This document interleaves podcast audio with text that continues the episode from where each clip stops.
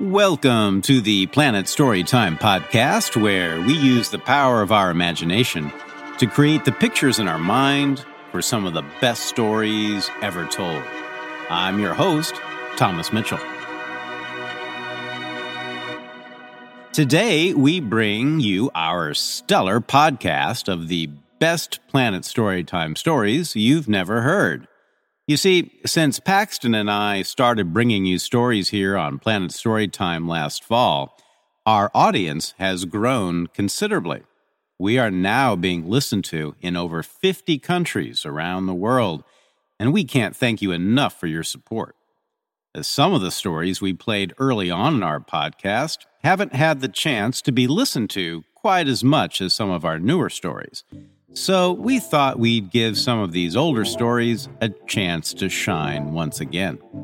Today's stellar podcast features three stories by T.M. Ganem called Crow and Beetle, The Lazy Man and the Squirrel, and How the Bald Man Came to Be, along with two stories by the Brothers Grimm called Brementown Musicians and Hans in Luck. All of these stories show us how being our best selves helps us solve even the worst of problems. Now, if you can, take a deep breath in and hold it. And let it out. Now, we're ready for today's stories. Remember to see the pictures in your head as you listen to the stories. I hope you enjoy it. The Crow and the Beetle by T.M. Ganem. In a thick and thriving wood, abound with creatures of all variety, lived a certain crow and beetle with a rather peculiar relationship. If it were up to the crow, there wouldn't be any relationship at all, except for that of dinner and diner. The beetle would be the dinner, and the crow would be the diner. If it were up to the beetle, there wouldn't be any relationship at all either, other than, Hello there, very well, and have a good day. But you see, the crow had a special taste for beetle creatures, and so desired to have this particular beetle for either breakfast, lunch, or dinner. Not that the crow couldn't find other beetles for its dining needs, but this particular beetle posed a rather remarkable challenge. You see, this beetle was of a certain splendid cleverness that made it quite difficult to be taken for food. No, it was not just another beetle. This beetle was an ever evolving riddle. Mm, and one the crow was determined to solve. But before any of this riddle business started, things were much simpler. I'll try to bring you back to the very beginning of their story together. The very first day they met, the beetle was out and about on one of its daily explores, drinking dewdrops that pool on accommodating leaves and gathering sticks that might look like handy reinforcements to the home nest. When the crow spotted the beetle, ever hungry, the crow saw a delicious midday meal in the plump insect. A bit of a show creature, the crow enjoyed making a presentation of its dining conquests. The crow swept in, wings in full swoop and flutter, creating a gust that rose the wee beetle off its front four feet, the final two clutching at the floor. Good day, said the crow. That is, good day for me, for I shall enjoy a juicy beetle feast. Truly, one of my favorites. The crow uttered grandly, with a smug, beaky smile, and then paused for the beetle's reaction. The beetle gently blinked while its clever mind tried to devise a plan to avoid being a snack for the presumptuous crow. Oh, well, uh, that will be just fine, said the beetle agreeably. Indeed, I feel so much better now that most, I would say most, of my terrible sickness has left my body. It said as gently as it did slowly. Fabulous! bellowed the crow. Well, then I. Uh, wait, wait, just a moment. Terrible sickness. You mentioned something about a terrible sickness in your body? Oh, yes, yes, terrible indeed. Quite the horror. I- I'm sure it's nothing, and most likely won't interfere with the pleasantness of your meal. And then the beetle looked somber, and with a half scrunched face appeared to be pushing something out of its grand, diminutive frame, and then looked upward and around. There was no sound, only the suggestion of one. Uh, perhaps some bitter notes, but I doubt it will cause any real significant stomach pain. You mean tummy aches? I do so hate tummy aches, whispered the crow. Oh, yes, yes. Stomach pain is also commonly referred to as tummy aches, the beetle said earnestly. Ahem, well, I see, said the crow, pretending not to sound disappointed. Rallying, he echoed, But you are feeling much better, you say? Oh, yes, considering how severely this illness announced itself, we can only hope it's gone now and won't come back. The beetle paused. Like last time? Last time? Oh, goodness, yes, smarted the beetle. Out of nowhere like a fierce ocean wave. Fierce ocean wave? embarked the crow so soft as to not incite one. But what is life if not to engage some risk? Lit the beetle. Risk, indeed, mounted the crow. You know, it seems that I too might be suffering from a bit of a, a bug, shall we say. Uh, while I would happily devour you effortlessly at this moment, I'm thinking the better of it. Uh, how's about a rain check? Oh, well, suit yourself, supported the beetle. When you are feeling presently well, simply come calling, and hopefully the hawks won't be sailing around looking for their next meal as well. Hawks? caught the crow. Such a number of them that do so enjoy this part of the wood, but as danger may be everywhere, we might as well go about our business just the same, and don't you agree?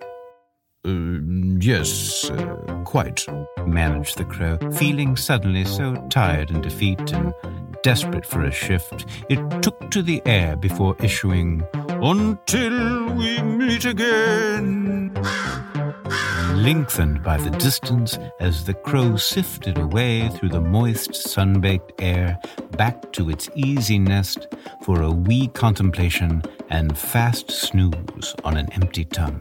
Meanwhile, the beetle in a flit jerked back into its nest and, in the way of gathering oneself, bounced its breath down to a slow, steady catch of air and took to gazing at itself in a wee mirror made of a piece of broken, clear soda bottle. It is very unbecoming of one to lie, the beetle scolded itself, holding its eyes in a cold stare. Indeed, the beetle was not feeling ill at all, and there were no more hawks in this part of the wood than anywhere else. And then the beetle reminded itself that it was also unbecoming to scold oneself. That crow was going to eat me. It would definitely have been unbecoming to be eaten and digested. Though reckoning further, the beetle swung again. Though to lie is to foul against nature, and if scolding oneself fouls also, I should at least attempt to make good on things. Mm, but how? The beetle tapped its pincers, thinking, thinking. That crow, how obnoxiously proud! Mm, but of course, who can begrudge a spot of hunger? and we all have our favorite flavors. The beetle empathized. I wouldn't doubt beetle being among the best, the beetle conceded humbly. And there's no doubt that the crow's hunger shall return. And then suddenly the beetle erupted. I have just the thing. Like a charge of lightning, it darted to its backyard, where, lining the perimeter, was literally a self made fence about which the beetle's own discarded shells, shed for its entire life, lay in consecutive order adjacent to one another, forming its own private barrier, circumambulating the wee property. The strong desire to right the wrong of falsehood allowed the beetle to suffer an opening in the enclosure and carefully remove one of the shells, leaving a section open to the wild wood.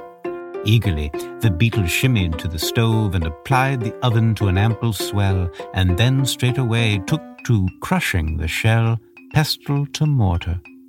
The beetle then reached for jars containing the sweets of maple sap and persimmon, the sour of crabapples and marjoram, and the bitters of walnut and sycamore bark, and mixed the bunch into a potent mass upon which it poured the thick cream of milkweed stock, and stirred it to a puffy quaff, and then transported the batch to a baking tin and added it to the oven, judging the time for three whippoorwill calls.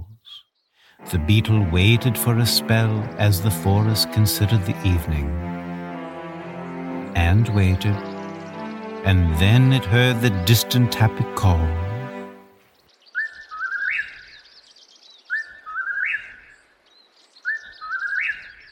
Ah, all done, the beetle exclaimed after checking the pie by inserting its left foreleg. Clean as a whistle. The beetle carefully removed the piping hot confection and set it on the edge of the stove top to cool. Has the crow ever sampled beetle shell pie before? The beetle wondered. The beetle quickly packed up the sweet and savory pie and fastened it to the traveling harness, and then the harness to its regal body, and followed its extraordinary sense of smell to the crow's roost. Upon arriving, the beetle observed the crow staring blankly through a rhomboid crevice in the hearty sticks of the nest, as if pondering the absurdity of life, until the drag of the beetle's approaching feet startled the crow's head back to face the beetle, whose smile and outstretched legs presented beetle shell pie. The crow jumped upright and towered over the gracious beetle, who confidently ordered the crow to Sit down, please, and won't you? The crow, miffed by such presumption, screeched, Beetle, the nerve to find me at my branch and command me in my nest. Ah, quite. The same as you did me. Quite.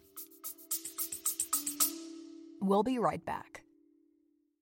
Hey, parents. Yeah, you. Are you looking for a podcast your kids will really love? Well, we made one just for you. And for us. As genuine, all natural kids ourselves, we know what makes a fun and interesting podcast. So we decided to make it ourselves. Every show is packed with interviews, stories, and on the ground reporting. We have interviewed everyone from scientists to Grammy Award winning musicians to NFL quarterbacks. Listen to Wild Interest wherever you get your podcasts. The beetle observed. Ah, um, uh, stammered the crow. And to you I bring food, whereas you would, um, take me as food. Isn't that right? I, I. The crow found no words with which to respond. No matter to speak of it. We all do what we must to survive, but wouldn't it be so much better if we were to do so kindly? Yes? Anywho, that is why I'm here today, actually. I'm trying to survive the kindest way I can. The beetle said, attempting to sound pleasant, and cleared its wee throat and rescued, Shall you some beetle shell pie? Made from my own shell three springs ago. I'm sure you'll enjoy it. There was a long pause before the crow could speak. Oh, my, dripped the crow slowly, realizing what was happening. So terribly kind. The crow's eyes moistened as its elegant beaks delicately clasped the pie tin and gently transferred it to the table. Please, have some, encouraged the beetle. The crow was still in the way of one collecting oneself and paused further. Won't you join me?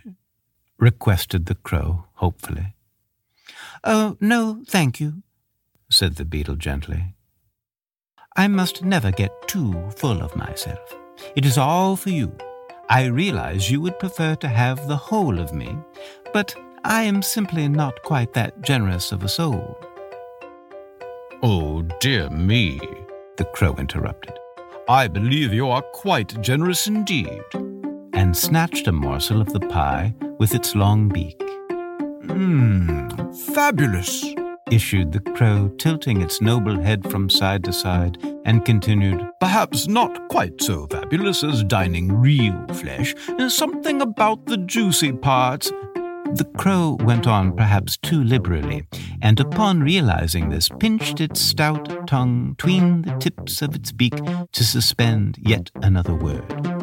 Seeing the look in the crow's eye, the beetle determined its work there was done, and started to sashay to the edge of the branch and offered farewell. Until next time, the beetle called, firming up its harness and scuttling away. Until next. But before the crow could utter full reciprocity, it saw the wee beetle suddenly descended upon by an ornery robin, who nipped the whirlwinded beetle tween its beaky clasps and began to lift off when the indignant crow instinctively slapped the air vigorously with its lengthy wings and called a mighty shriek that stunned the robin into releasing his clench suspending the beetle in midair for three flaps of the departing robin's wings, until the now falling beetle pulled out its seldom used pocket wings and elegantly navigated the tree's upper limbs until the beetle lit safely, not to mention handsomely, on a fat bough several feet below the crow's nest. The crow looked down at the beetle. The beetle stared up at the crow the crow and the beetle held stare in a shared knowing that theirs was a strange yet special relationship. The beetle tipped its pincers at the crow and began to descend the tree back to its home in the inner nook of the forest. Until next time, called the crow, watching what would have been such a delicious meal simply walk away. The crow thought that despite the beetle's kindness, and despite the crow's own brand of heroism, the crow still wasn't convinced it could repeat such restraint upon their next encounter. And I shall cross that bridge when I come to it. The crow consoled itself and began feasting upon the beetle shell pie with great delight, with both the crow and the beetle living to see another day. The Squirrel and the Lazy Man by T.M. Ganem. Once there was an oh so terribly lazy man. He wasn't always so, but once he had worked hard enough to live quite comfortably, he began to rely on those around him to make all the labor.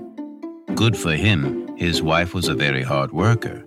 She kept the household running, and thank goodness she had the children to help her. The children would ask their mom, the mama, How come Pops our Papa is so very lazy? Well, children, Mamma replied, he says he has done his work and his work is done. I've done my work and my work is done, the papa would bellow. Why, just look at this house and patch your full tums. We've done our work. Our work is done. Oh, there is more, there is more, the family would implore. The leaves haven't been raked in days, more than two score, and the house it needs paint. Our cupboards are faint, and you hear nothing of our daily complaint. Pop sniffed and dismissed, yet Moms would persist. And while the list is long, and with so long a list, I still must insist that near the top must be this very high priority.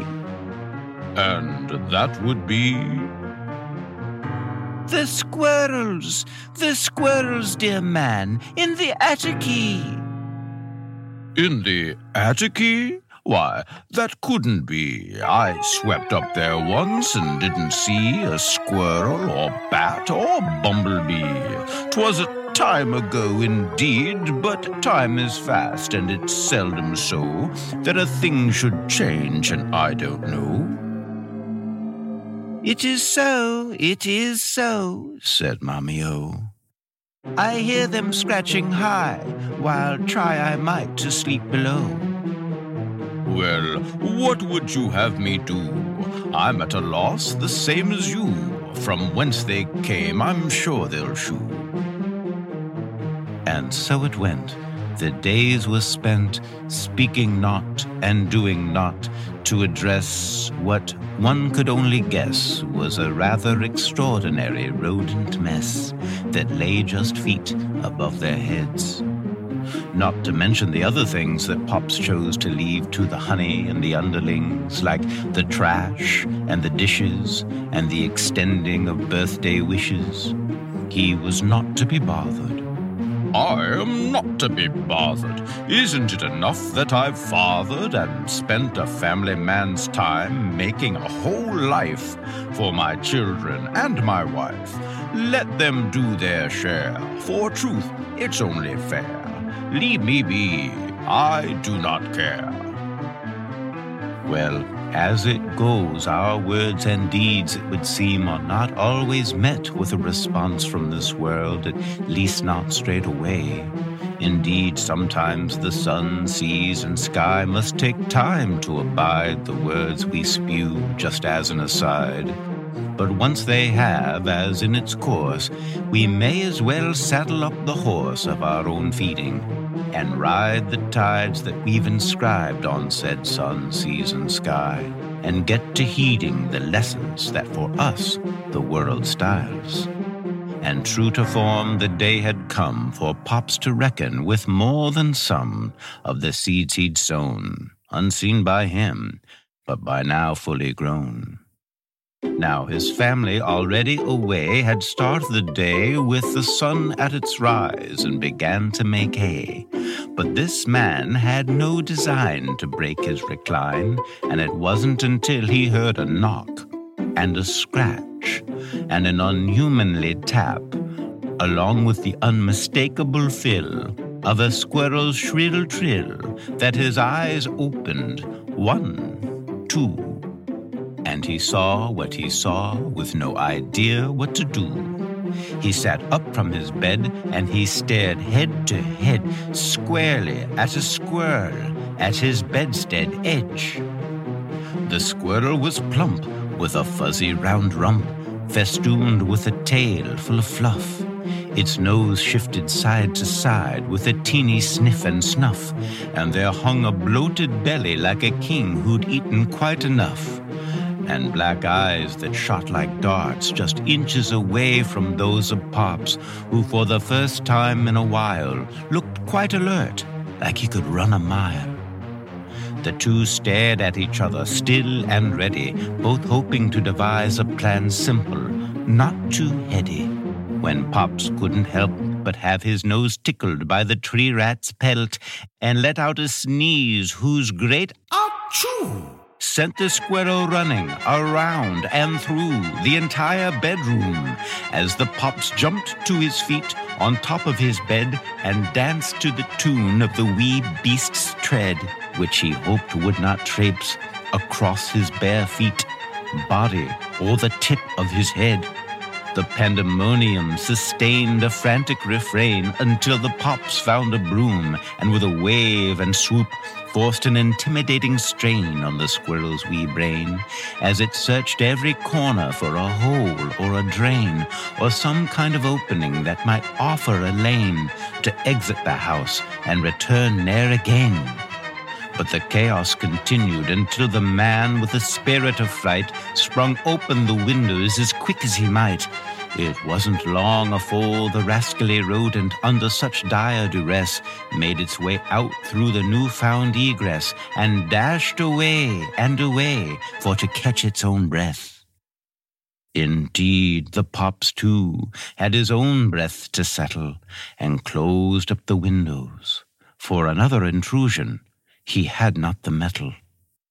Oh, the mess the squirrel left in every room of the house could be blamed on nothing so small as a mouse. And his family to return home quite soon, most likely, would be shocked to see the house looking this brand unsightly. Not to mention the fool's cap he felt at the hand he had dealt.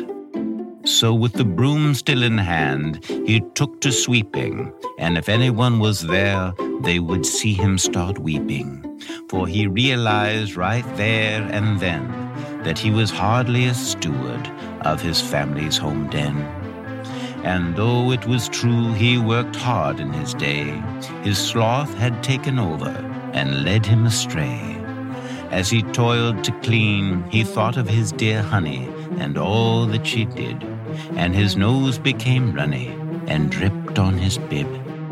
And the kids who were kids and just kids after all shouldn't have to labor while his efforts laid stall.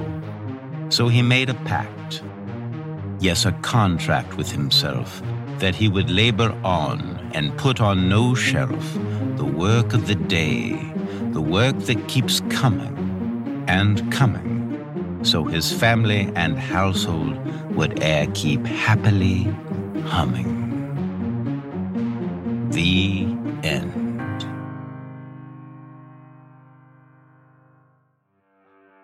How the Bald Man Came to Be by T.M. Ganem. Once long ago, in the ancient times when humans were oh so gloriously close to this world, there were three men of a distinct privilege. In all of the very few villages that existed on the young earth, there were no other males with such spectacularly fabulous hair. Strikingly grand headdresses, each of the three with its own unique brand. Flunkel True had a hair of a stern, mighty nest, black as midnight with a heavenly sheen.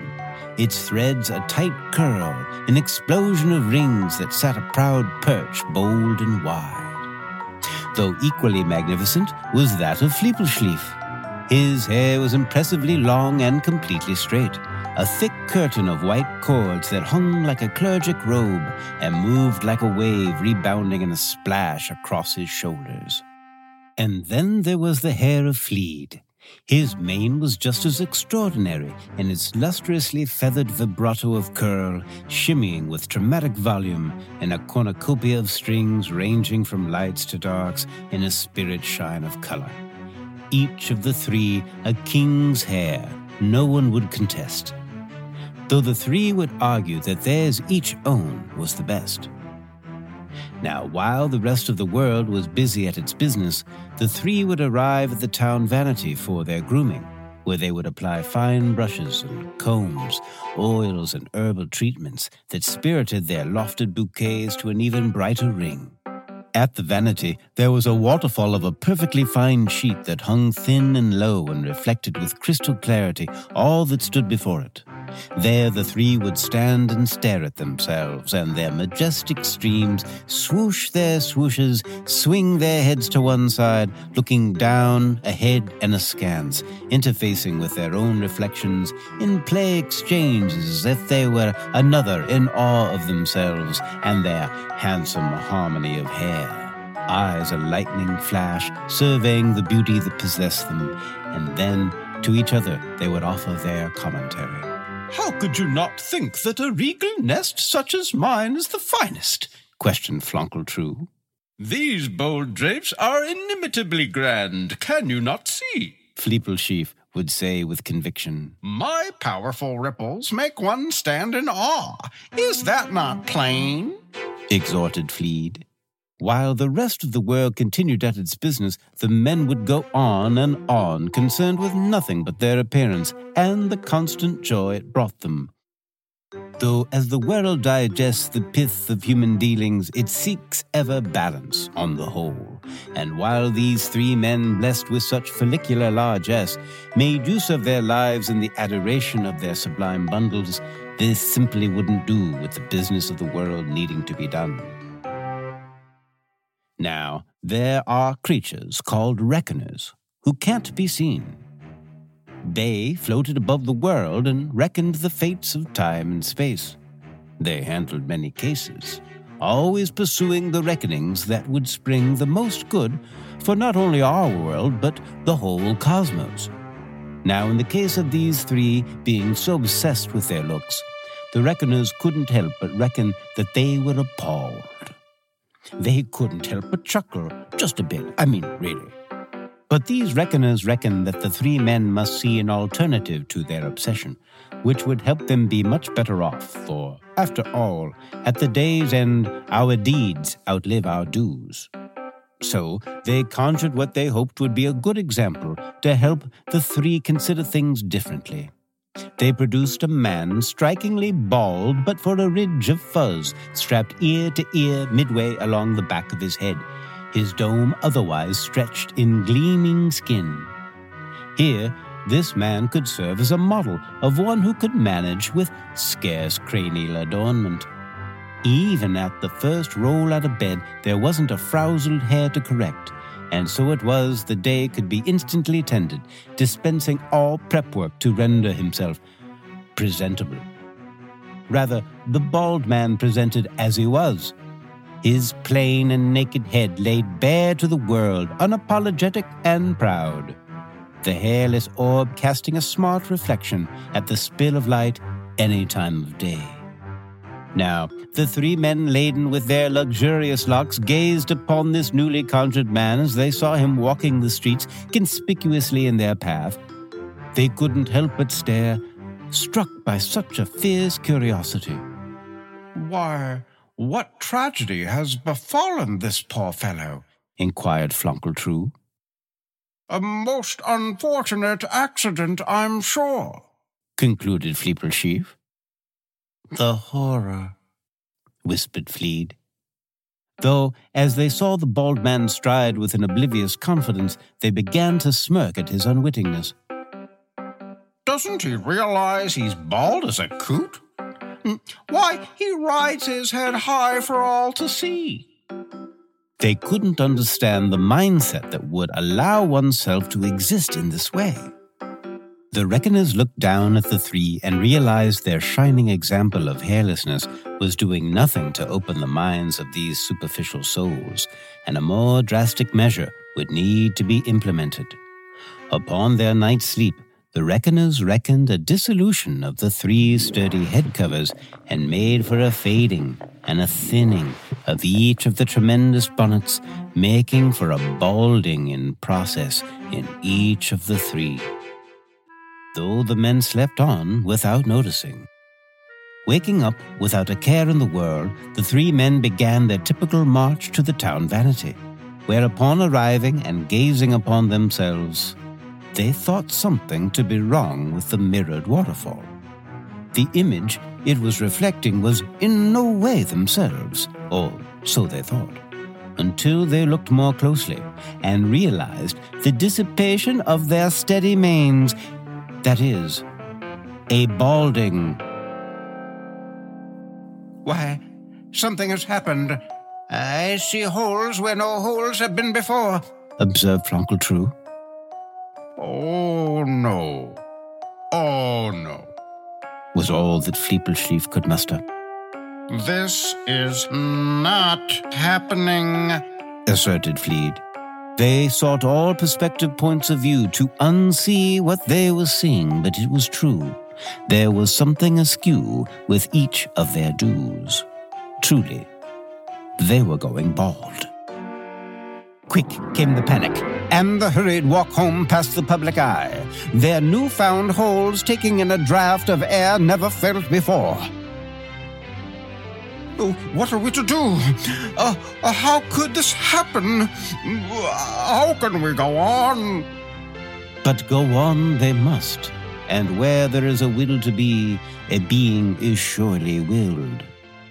Once they returned home, they paced about, positing explanations for their severe dilemma, but mostly they lamented. But if my hair is not, then who am I? And just then there was a knock upon the door. The three peered out the window to see the bald man, who little had they realized would no longer be a stranger. They welcomed the man in, and there was such a shared knowing that all four sat and started to have tea even before the first mention of the word hair, or lack thereof. And then their words spewed forth. How can one manage? Is there a cure? Will we have to move away? Uh, no, no, no, no, issued the bald man disgustedly. Oh, goodness gracious unto me, oh my. And I tell ya, I never. Oh, what in the world are you talking about? Uh, how can one manage? Oh, let me tell you, gentlemen, there is no real hardship here. The only hardship you're feeling is in your mind. Now, therein lies the cure the bald man said, pointing to his crown.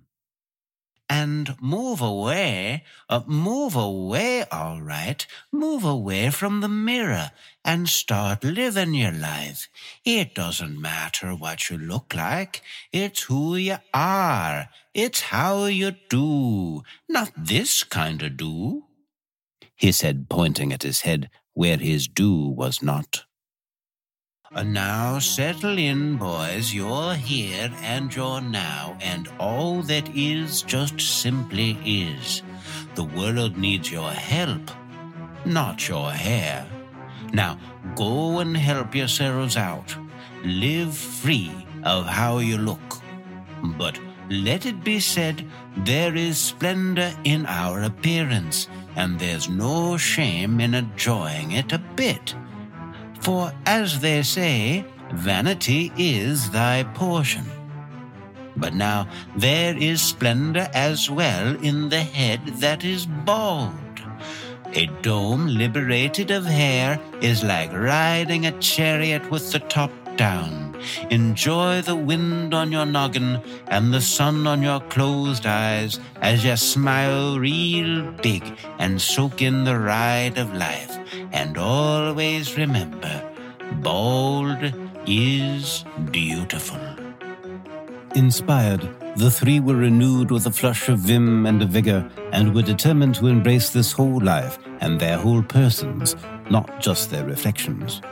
In fact, as they did this, they began to see the beauty in every single one. From the people of all sizes, shapes, colors, and tongues, to the little and big wonders of the world in all their cosmic glory. And while the holes in their headspreads grew wider, so too did their wisdom, as did their contributions to the world. So much so that they humbly embraced the gratitude of not just being oh so beautiful, but of just simply being, and just how beautiful it is to simply be.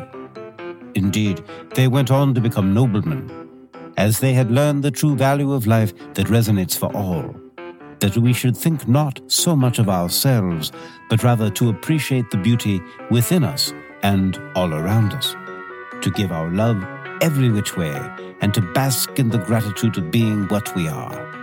And that is why we still refer to the bald man today as noble headed. So always remind yourself what the noble headed know that no matter what you are, you are beautiful. And no matter how you be, be it properly, be it kindly, and be it no one but yourself. The End. The Bremen Town Musicians. A certain man had a donkey which had carried the corn sacks to the mill indefatigably for many a long year. But his strength was going, and he was growing more and more unfit for work. Then his master began to consider how he might best save his keep. But the donkey, seeing that no good wind was blowing, ran away and set out on the road to Bremen. There, he thought, I can surely be town musician. When he had walked some distance, he found a hound lying on the road, gasping like one who had run till he was tired. What are you gasping so for, you big fella? asked the donkey. Ah, replied the hound, as I am old and daily grow weaker, and no longer can hunt, my master wanted to kill me, so I took to flight. But now, how am I to earn my bread? I tell you what, said the donkey. I am going to Bremen, and shall be town musician there. Go with me and engage yourself also as a musician. I will play the lute, and you shall beat the kettle drum. The hound agreed, and on they went. Before long, they came to a cat sitting on the path, with a face like three rainy days. Now then, old shaver, What has gone askew with you? asked the donkey. Can be merry when his neck is in danger? answered the cat. Because I am now getting old, and my teeth are worn to stumps, and I prefer to sit by the fire and spin, rather than hunt about after mice.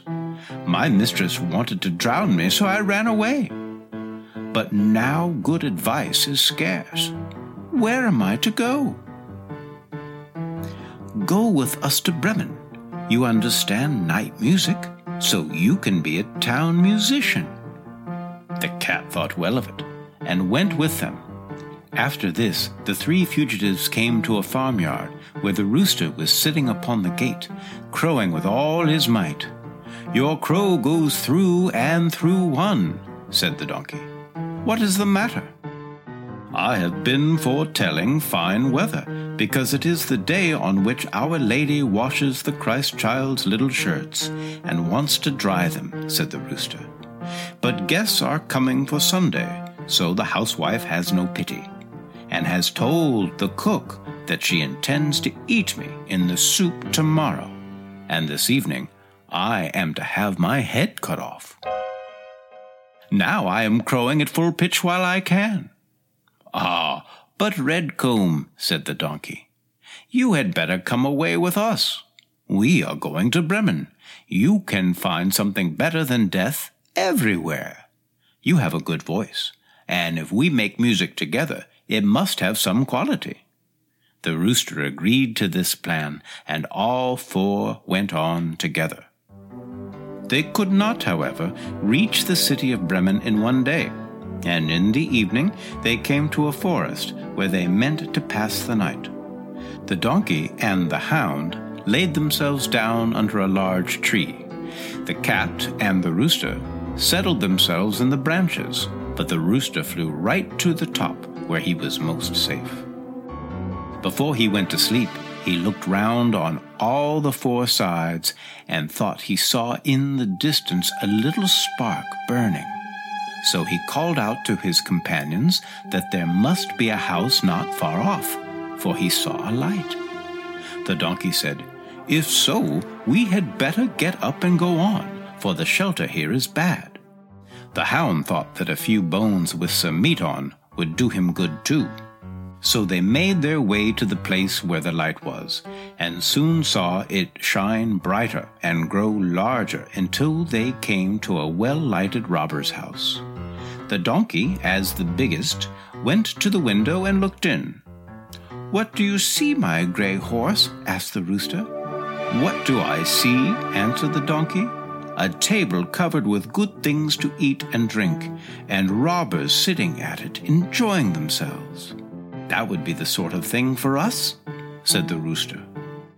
Then the animals took counsel together how they should manage to drive away the robbers, and at last they thought of a plan.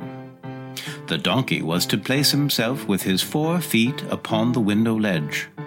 The hound was to jump on the donkey's back the cat was to climb upon the dog, and lastly, the rooster was to fly up and perch upon the head of the cat.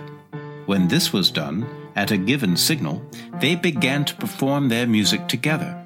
The donkey brayed, the hound barked, the cat mewed, and the rooster crowed.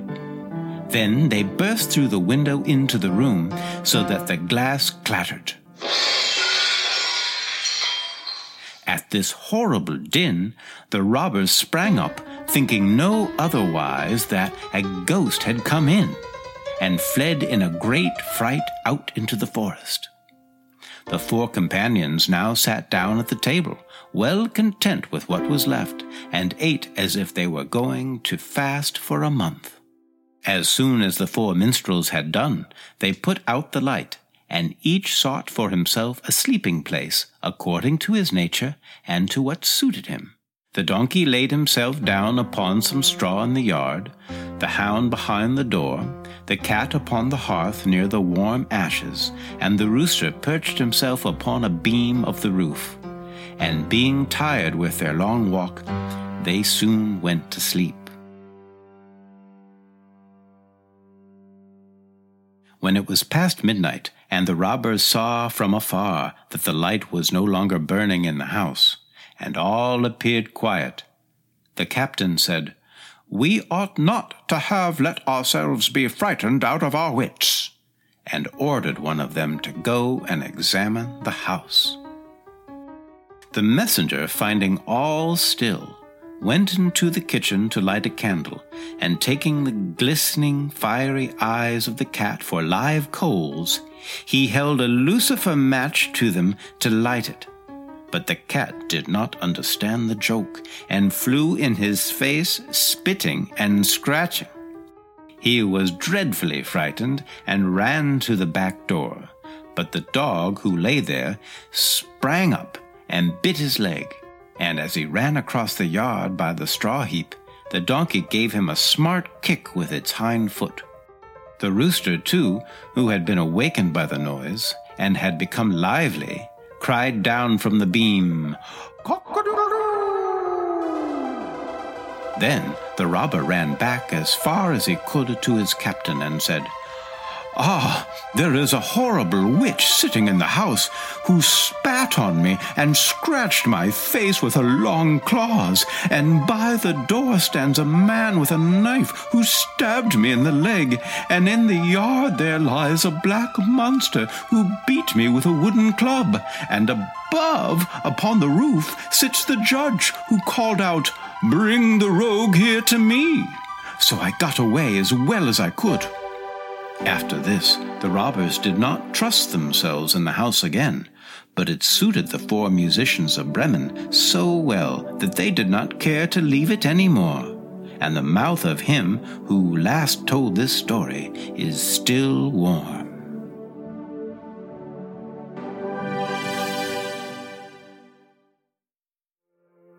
Hans in Luck by the Brothers Grimm. Hans had served his boss for seven years. He said to him, Dear boss, my time is up. Now I should be glad to go back home to my mother. Please give me my wages.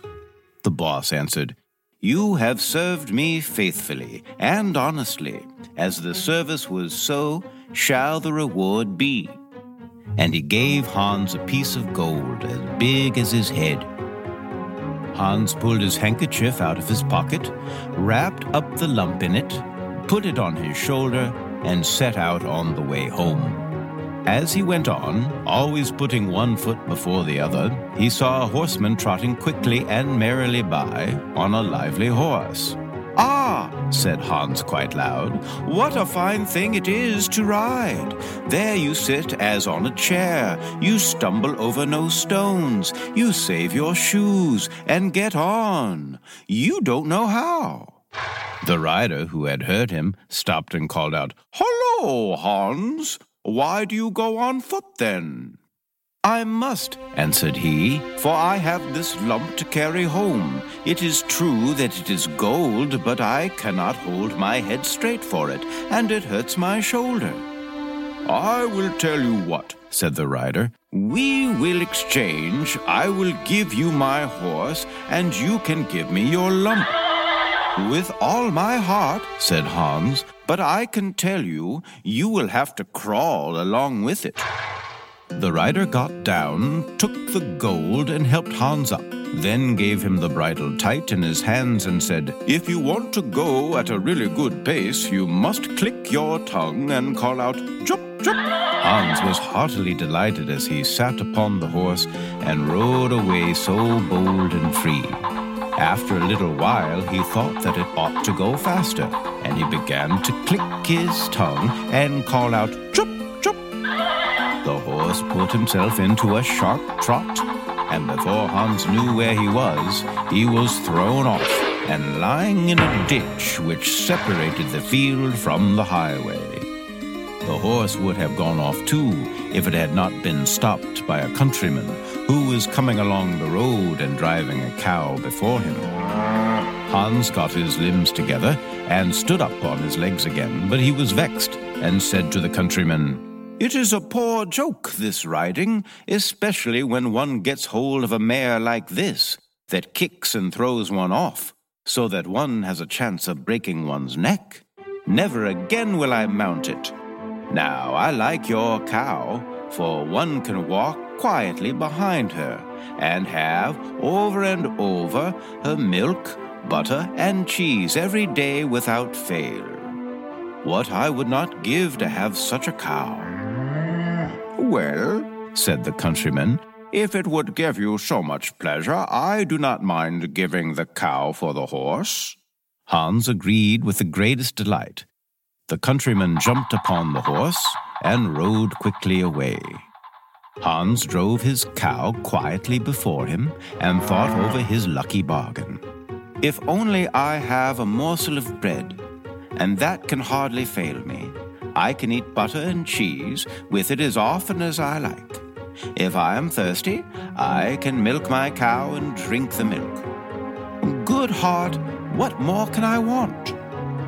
When he came to an inn, he made a halt, and in his great content ate up what he had with him, his dinner and supper. And all he had, with his last few farthings, he had a glass of tea. Then he drove his cow onwards along the road to his mother's village. As it drew nearer midday, the heat was more oppressive, and Hans found himself upon a moor, which it took about an hour to cross. He felt it very hot, and his tongue clave to the roof of his mouth with thirst. I can find a cure for this, thought Hans. I will milk the cow now and refresh myself with milk.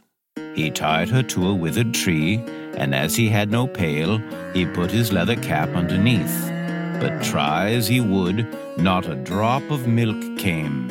And as he set himself to work in a clumsy way, the impatient beast at last gave him such a blow on his head with its hind foot that he fell on the ground and for a long time could not think where he was. By good fortune, a butcher just then came along the road with a wheelbarrow in which lay a young pig. What sort of a trick is this? cried he, and helped the good Hans up. Hans told him what had happened. The butcher gave him his flask and said, Take a drink and refresh yourself. The cow will certainly give no milk. It is an old beast. At the best, it is only fit for the plough. Well, well, said Hans as he stroked his hair down on his head. Who would have thought it? Certainly, it is a fine thing when one can bring a beast like this home. But, mm, a young pig like that, now, that is the thing to have. It would be so special for me to have such a fine beast. Harkee, Hans, said the butcher. Out of love for you, I will exchange and will let you have the pig for the cow. Heaven repay you for your kindness, said Hans as he gave up the cow whilst the pig was unbound from the barrow and the cord by which it was tied was put in his hand. Hans went on and thought to himself how everything was going just as he wished. If he did meet with any vexation, it was immediately set right. Presently, there joined him a lad who was carrying a fine white goose under his arm. They said good morning to each other, and Hans began to tell of his good luck and how he had always made such good bargains. The boy told him that he was taking the goose to a christening feast. Uh, just lift her, added he, and laid hold of her by the wings. How heavy she is! She has been fattened up by the last eight weeks. Whoever has her will be so happy going forward. Yes, said Hans, as he weighed her in one hand. She is a good weight, but my pig is no bad one. Meanwhile, the lad looked suspiciously from one side to the other and shook his head. Look here, he said at length. It may not be all right with your pig. In the village which I passed, the mayor himself had just had one stolen out of its sty. I fear, I fear that you have got hold of it there. They have sent out some people, and it would be a bad business if they caught you with the pig. At the very least, you would be shut up in the dark hole. The good Hans was terrified. Goodness, he said, Help me out of this fix. You know more about this place than I do. Take my pig and leave me your goose. I shall risk something at that game, answered the lad, but I will not be the cause of your getting into trouble. So he took the cord in his hand and drove away the pig quickly along a bypath. The good Hans, free from care, went homewards with the goose under his arm. When I think it over properly, he said to himself, I have even gained by the exchange. Why, now I have this beautiful goose with these beautiful white feathers. I will have my pillow stuffed with them, and then indeed I shall go to sleep without rocking. How glad my mother will be! As he was going through the last village, there stood a scissors grinder with his barrow. As his wheel whirled, he sang, I sharpen scissors and quickly grind. My coat blows out in the wind behind. Hans stood still and looked at him. As last he spoke to him and said, All's well with you, as you are so merry with your grinding. Yes, answered the scissors grinder, the trade has a golden foundation. A real grinder is a man who, as often as he puts his hand into his pocket, finds gold in it. But where did you buy that fine goose? I did not buy it, but exchanged my pig for it. And the pig? That I got for a cow. And the cow? I took that instead of a horse. And the horse? For that I gave a lump of gold as big as my head. And the gold? Well, that was my wages for seven years' service. You have known how to look after yourself each time, said the grinder. If you can only get on so far as to hear the money jingle in your pocket wherever you stand up, you will have made your fortune. How shall I manage that? said Hans. You must be a grinder as I am. Nothing particular is wanted for it but a grindstone. The rest finds itself. I have one here. It is certainly a little worn, but you need not give me anything for it but your goose. Will you do it? How can you ask? answered Hans. I shall be the luckiest fellow on earth. If I have money whenever I put my hand in my pocket, what need I trouble about any longer? And then he handed him the goose and received the grindstone in exchange. Now, said the grinder, as he took up an ordinary stone that lay by him, here is a strong stone for you into the bargain. You can hammer well upon it and straighten your old nails. Take it with you and keep it carefully. Hans loaded himself with the stones and went on with a contented heart. His eyes shone with joy. I must have been born so lucky, he cried. Everything I want happens to me just as if I were a Sunday child. Meanwhile, as he had been on his legs since daybreak, he began to feel tired. Hunger also tormented him, for in his joy at the bargain by which he got the cow, he had eaten up all his store of food at once. At last, he could only go on with great trouble, and was forced to stop every minute. The stones, too, weighed him down dreadfully. Then he could not help thinking how nice it would be if he had not to carry them just then. He crept like a snail to a well in a field, and there he thought that he would rest and refresh himself with a cool draught of water. But in order that he might not injure the stones in sitting down, he laid them carefully by his side on the edge of the well. Then he sat down on it, and was to stoop and drink, when he made a slip, pushed against the stones, and both of them fell into the water. When Hans saw them with his own eyes sinking to the bottom, he jumped for joy, and then knelt down with tears in his eyes, and thanked the stars for having shown him this favor also, and delivered him in so good a way, and without his having any need to reproach himself, from those heavy stones which had been the only things that troubled him. There is no man under the sun so fortunate as I, he cried out. With a light heart and free from every burden, he now ran on until he was with his mother at home. The end. I hope you enjoyed today's stellar podcast episode of the best Planet Storytime stories you've never heard as much as I enjoyed reading them to you.